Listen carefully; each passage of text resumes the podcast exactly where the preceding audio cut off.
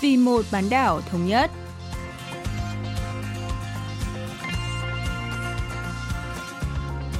Mỹ Linh xin kính chào quý vị và các bạn. Mời quý vị và các bạn theo dõi chuyên mục Vì một bán đảo thống nhất của Đài Phát thanh Quốc tế Hàn Quốc KBS World Radio, bắt đầu từ năm nay sẽ được phát sóng vào thứ tư hàng tuần. Chuyên mục Vì một bán đảo thống nhất năm nay sẽ chỉ tập trung vào một vấn đề thay vì hai vấn đề như năm ngoái.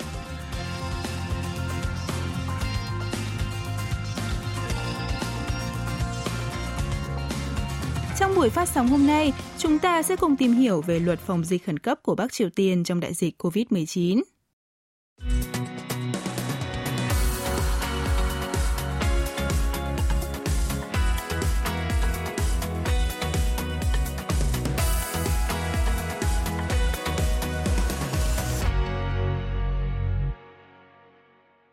Đã hơn 2 năm kể từ khi đại dịch COVID-19 bùng phát, song giờ đây, thế giới vẫn đang đối mặt với nỗi lo khi biến thể Omicron bắt đầu lan rộng từ cuối năm 2021. Trong hai năm qua, Bắc Triều Tiên đã từ chối nhận viện trợ vaccine và kiên trì với các biện pháp phòng dịch khẩn cấp và phong tỏa biên giới. Đặc biệt, vào tháng 8 năm 2021, Bình Nhưỡng ban hành luật phòng dịch khẩn cấp gồm 5 chương và 70 điều khoản nhằm tăng cường đoàn kết nội bộ. Hôm nay, chúng ta sẽ cùng bác sĩ Kim Ji-eun, được mệnh danh là bác sĩ học cổ truyền số 1 Liên Triều, tìm hiểu về luật phòng dịch khẩn cấp mới được sửa đổi của miền Bắc. Năm ngoái, bác sĩ Kim Ji-eun giành được giải xuất sắc tại cuộc thi luận văn pháp luật thống nhất do Bộ Tư pháp Hàn Quốc tổ chức với bài luận tìm hiểu biện pháp đối phó với COVID-19 của Bắc Triều Tiên và phương án hợp tác trong tương lai thông qua việc nước này ban hành luật phòng dịch khẩn cấp. Đầu tiên, bà Kim Chiên giải thích ý nghĩa của việc miền Bắc ban hành luật này. 2019년도 12월에 우한에서 거업기 질환이 발생을 했고 Căn bệnh về đường hô hấp được phát hiện ở thành phố Vũ Hán, Trung Quốc vào tháng 12 năm 2019 hiện nay đang hoàn hành trên toàn thế giới với tên gọi COVID-19. Sau khi nắm bắt được thông tin về dịch COVID-19, Bắc Triều Tiên ngay lập tức thực hiện các biện pháp phong tỏa biên giới. Khác với dự đoán là chỉ cần chịu đựng một thời gian khó khăn ban đầu, thì dịch bệnh sẽ biến mất như những căn bệnh truyền nhiễm khác miền Bắc đã nhận ra sự cần thiết của việc cần có một biện pháp đối phó tích cực hơn. Theo đó, nước này ban hành luật phòng dịch khẩn cấp. Hệ thống y tế Bắc Triều Tiên chủ yếu chú trọng vào công tác phòng ngừa bệnh truyền nhiễm nói chung và các bệnh khác nói riêng, nên nguyên tắc cơ bản là phải phòng ngừa trước khi dịch bệnh phát sinh. Ngoài ra, do điều kiện y tế tại miền Bắc không thể theo kịp quốc tế, đây là phương án khả thi nhất với nước này. 이런 생각을 하지 않았나 싶습니다. Năm 1946, dưới sự chỉ đạo của Ủy ban Nhân dân lâm thời Bắc Triều Tiên, cũng là cơ quan quyền lực đầu tiên của miền Bắc, nước này thành lập Cục Y tế, đưa ra phương hướng và nguyên tắc của nền y tế là nhà nước sẽ chịu trách nhiệm đảm bảo sức khỏe cho toàn dân. Sau đó, Luật Y tế Nhân dân được ban hành vào năm 1980, tiếp tục hệ thống hóa và cụ thể hóa nguyên tắc này. Bác sĩ Kim Ji-eun cho biết. 자의주의 의학은 예방의학이다 하는 걸 1980년 4월 3일에 제정된 Bắc Triều Tiên chính thức quy định nền y học xã hội chủ nghĩa là nền y học tập trung vào công tác phòng bệnh trong Luật Y tế Nhân dân ban hành vào ngày 3 tháng 4 năm 1980. Kể từ đó, nước này chú trọng vào việc phòng chống các bệnh truyền nhiễm nói riêng và các bệnh thông thường nói chung. Vì vậy, các bác sĩ sẽ tới các địa phương để giải thích cho người dân về bệnh dịch và các cách phòng tránh như rửa tay sạch sẽ, đeo khẩu trang, không tự ý đi lại, hoặc khai báo trước về lộ trình đi lại cho nhân viên y tế.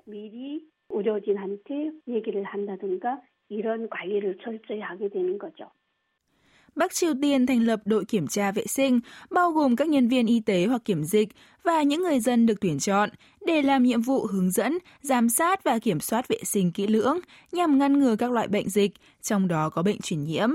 Đặc biệt, những người này không chỉ kiểm tra các cơ sở công cộng như trường học, đoàn thể và quán ăn, mà còn kiểm tra tình trạng vệ sinh của các cá nhân và hộ gia đình. Bà Kim Chi-eun cho biết thêm.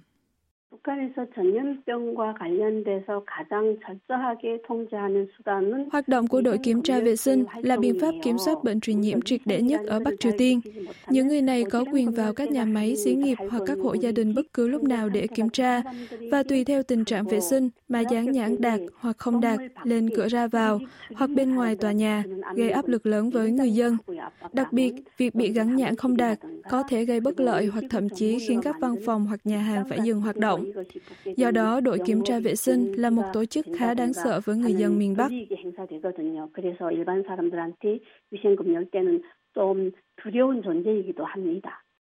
Bắc Triều Tiên ban hành luật phòng chống bệnh truyền nhiễm vào năm 1997, sau đó sửa đổi và bổ sung 4 lần, thành lập các tiêu chuẩn chi tiết về phòng ngừa và ứng phó với bệnh truyền nhiễm. Tháng 4 năm 2020, một tháng sau khi Tổ chức Y tế Thế giới WHO tuyên bố COVID-19 là đại dịch toàn cầu, Bình Nhưỡng một lần nữa sửa đổi, bổ sung luận này với nhận định rằng không thể coi thường đại dịch COVID-19. Tháng 8 năm 2021, miền Bắc ban hành luật phòng dịch khẩn cấp, với đặc điểm đáng chú ý nhất là khi phát sinh dịch bệnh nghiêm trọng, nước này sẽ ngay lập tức tuyên bố tình trạng khẩn cấp quốc gia, chuyển sang hệ thống phòng dịch khẩn cấp, tích cực tiến hành các dự án phòng dịch. Bác sĩ Kim Ji giải thích. 우선국 사명과 목적부터 다른 것 같아요. 전염병 예방법은 Hai luật này có nhiệm vụ và mục đích khác nhau. Luật phòng chống bệnh truyền nhiễm chỉ giới hạn với bệnh truyền nhiễm, trong khi luật phòng dịch khẩn cấp được áp dụng khi một vấn đề quốc gia xảy ra. Theo luật này, trong trường hợp phòng dịch khẩn cấp có khả năng đe dọa đến sự an toàn của đất nước, hệ thống quốc gia sẽ được chuyển đổi thành hệ thống khẩn cấp quốc gia. Khi đó, Thủ tướng sẽ tiếp quản Bộ Chỉ huy Phòng dịch khẩn cấp Trung ương. Các cơ quan bảo vệ, cảnh sát, cơ quan an toàn xã hội, nhân viên y tế sẽ được huy động để phong tỏa toàn quốc. Luật phòng dịch khẩn cấp cũng quy định cách quản lý theo kiểu vòi bạch tuộc vô cùng chi tiết, chia thành tổ vận chuyển, tổ phong tỏa, tổ điều trị và ban tổng hợp. 법령적으로 언급을 해놨다는 것도 굉장히 다른 부분이고요. Luật phòng dịch khẩn cấp của Bắc Triều Tiên bao gồm 5 chương và 70 điều khoản, quy định nguyên tắc cơ bản của các dự án phòng dịch khẩn cấp là nhanh chóng và chủ động thực hiện các biện pháp kiểm dịch để ngăn chặn sự xâm nhập và lây lan của bệnh truyền nhiễm, chuẩn bị các phương án đối phó, thiết lập hệ thống phòng dịch khẩn cấp quốc gia, ứng phó với nguy cơ lây lan bệnh truyền nhiễm và chịu trách nhiệm trước pháp luật nếu vi phạm.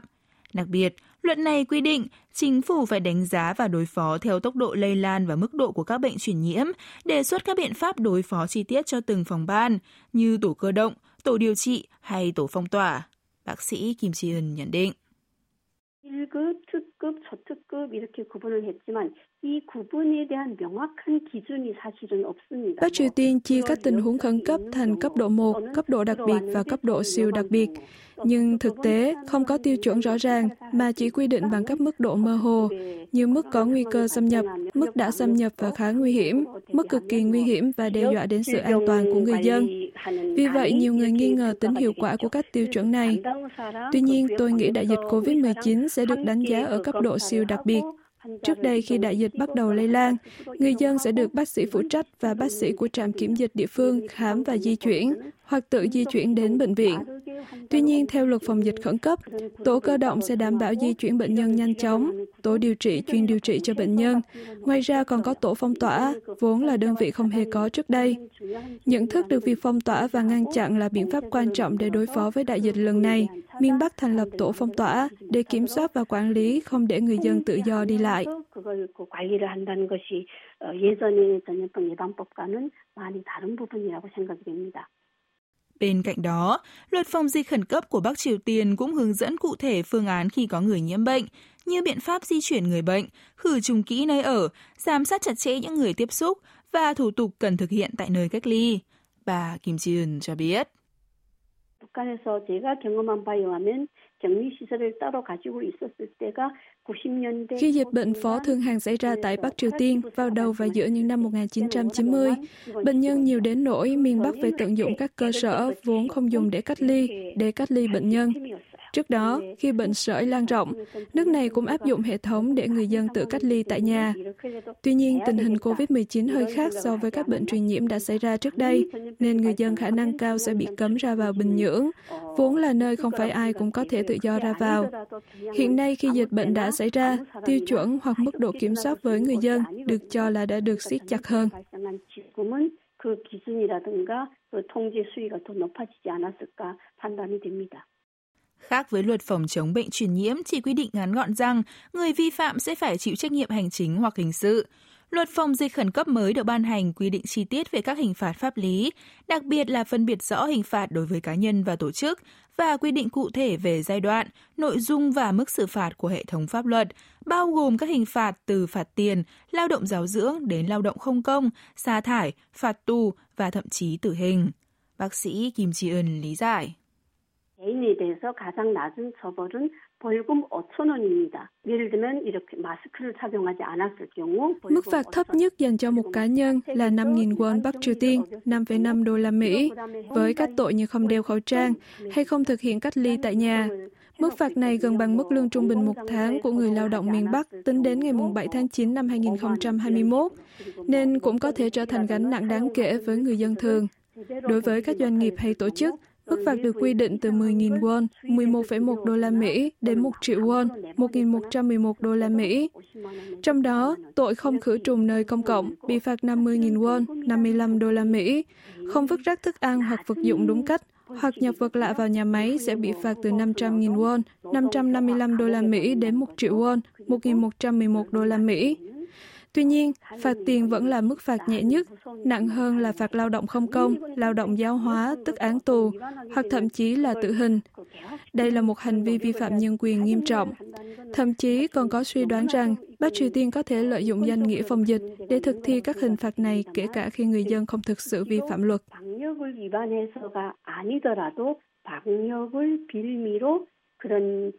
행위를 할 수 있지 않을까 싶어요. Luật phòng dịch khẩn cấp cũng quy định cụ thể các biện pháp trừng phạt pháp lý đối với người nước ngoài sống ở Bắc Triều Tiên. Theo đó, người nước ngoài thường trú hoặc lưu trú tại miền Bắc có thể bị phạt từ 10.000 won, tương đương 11,1 đô la Mỹ, đến 1 triệu won, tương đương 1.111 đô la Mỹ, nếu không tuân thủ các biện pháp quốc gia trong thời gian phòng dịch khẩn cấp và có thể bị trục xuất nếu vi phạm nghiêm trọng. Bác sĩ Kim Ji-eun nhận định. 그전의 법률에 대해서는 처벌 사항이 외국인에 대해서 언급한 것은 거의 없어요. Trước đó, luật pháp Bắc Triều Tiên ít đề cập đến hình phạt dành cho người nước ngoài. Tuy nhiên lần này, ngoài lý do COVID-19 là bệnh truyền nhiễm bùng phát ở nước ngoài, Bắc Triều Tiên dành nhiều sự chú ý hơn cho các lĩnh vực liên quan đến nước ngoài vì có nhiều người dân qua lại với cộng đồng quốc tế nhiều hơn trước. Ngoài ra, nước này có khả năng cho rằng dịch bệnh có thể lây lan nếu người nước ngoài không tuân thủ các quy định trong nước, nên mới đề cập và áp dụng chặt chẽ các hình phạt mạnh mẽ trong vấn đề này.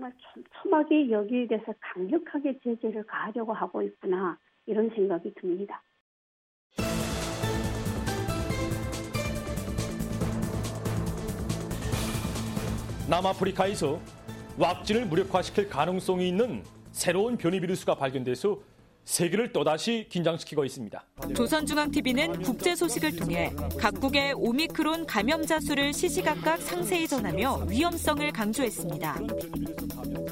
Đài truyền hình Trung ương Bắc Triều Tiên ngày 27 tháng 11 năm ngoái đưa tin cho biết, nước này cũng đang lo lắng vì sự xuất hiện của biến thể Omicron, mặc dù đã phong tỏa biên giới và duy trì mức độ phòng dịch khẩn cấp siêu đặc biệt đối với COVID-19. Theo báo cáo tình hình COVID-19 hàng tuần được WHO công bố ngày 17 tháng 12 năm ngoái, Bộ Y tế miền Bắc cho đến ngày 9 tháng 12 đã tiến hành xét nghiệm COVID-19 cho 48.000 công dân, nhưng đều cho kết quả âm tính.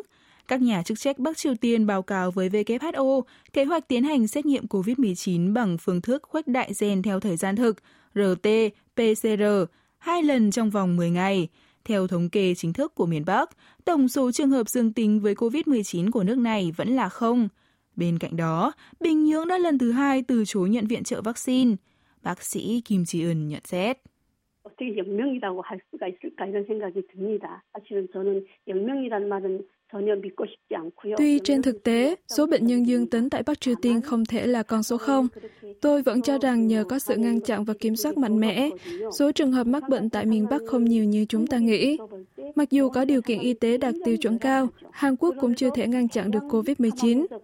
Đã từng có nhiều đồn đoán mà chính Bắc Triều Tiên cũng không thể ngăn chặn hết, cho rằng với nền y tế kém hơn Hàn Quốc rất nhiều, miền Bắc có nhiều người chết đến nỗi không thể xử lý hết.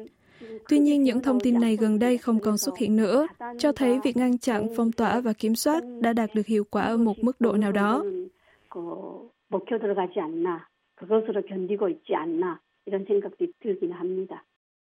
Như vậy, có thể thấy luật phòng dịch khẩn cấp được Bắc Triều Tiên áp dụng nghiêm ngặt trong bối cảnh COVID-19 trở thành đại dịch toàn cầu.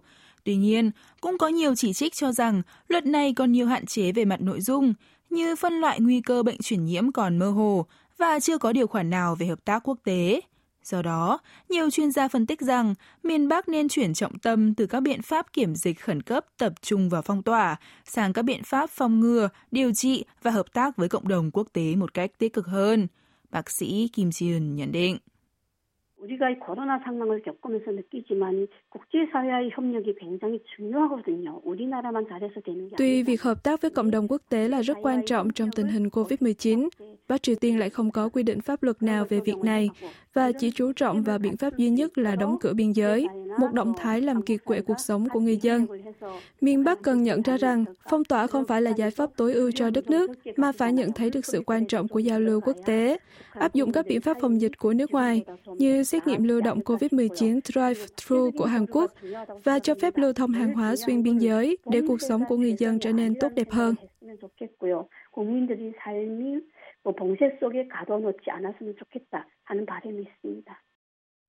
Để giải quyết vấn đề đại dịch COVID-19, cần có sự hợp tác và đồng cảm toàn cầu. Hiện tại là thời điểm quan trọng để hai miền Nam Bắc, vốn có chung biên giới, cùng hợp tác và đối phó với đại dịch, như trao đổi về học thuật, và cùng tìm ra giải pháp cụ thể. Ngoài ra, hai nước cũng cần thảo luận phương án hợp tác y tế liên triều hậu COVID-19.